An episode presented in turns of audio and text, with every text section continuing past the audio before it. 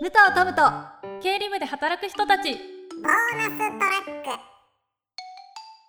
ックはい、ということで今回はおまけトーク、あの、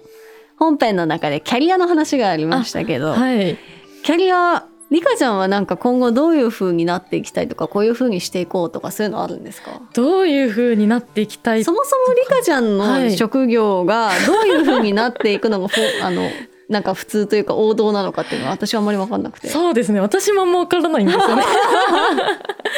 まあ、でも今のその CPA ラーニングがどんどん大きいサービスになったら、うんまあ、もっとそのコンテンツの数も増えて、うんいろんな人が使ってもらえたら、まあそういった、うんうん。えーとまあ、マネージャーとか、うんなんかそういう方になっていくのかなっていう感じはするんですけどそうなんですねトムちゃんは今後のキャリアとかやってみたいこととそうですか、ねなんかそもそもアイドルのキャリアってもう超多方面なんいでみやんーなそうですよねもう無限にあるぐらいの感じ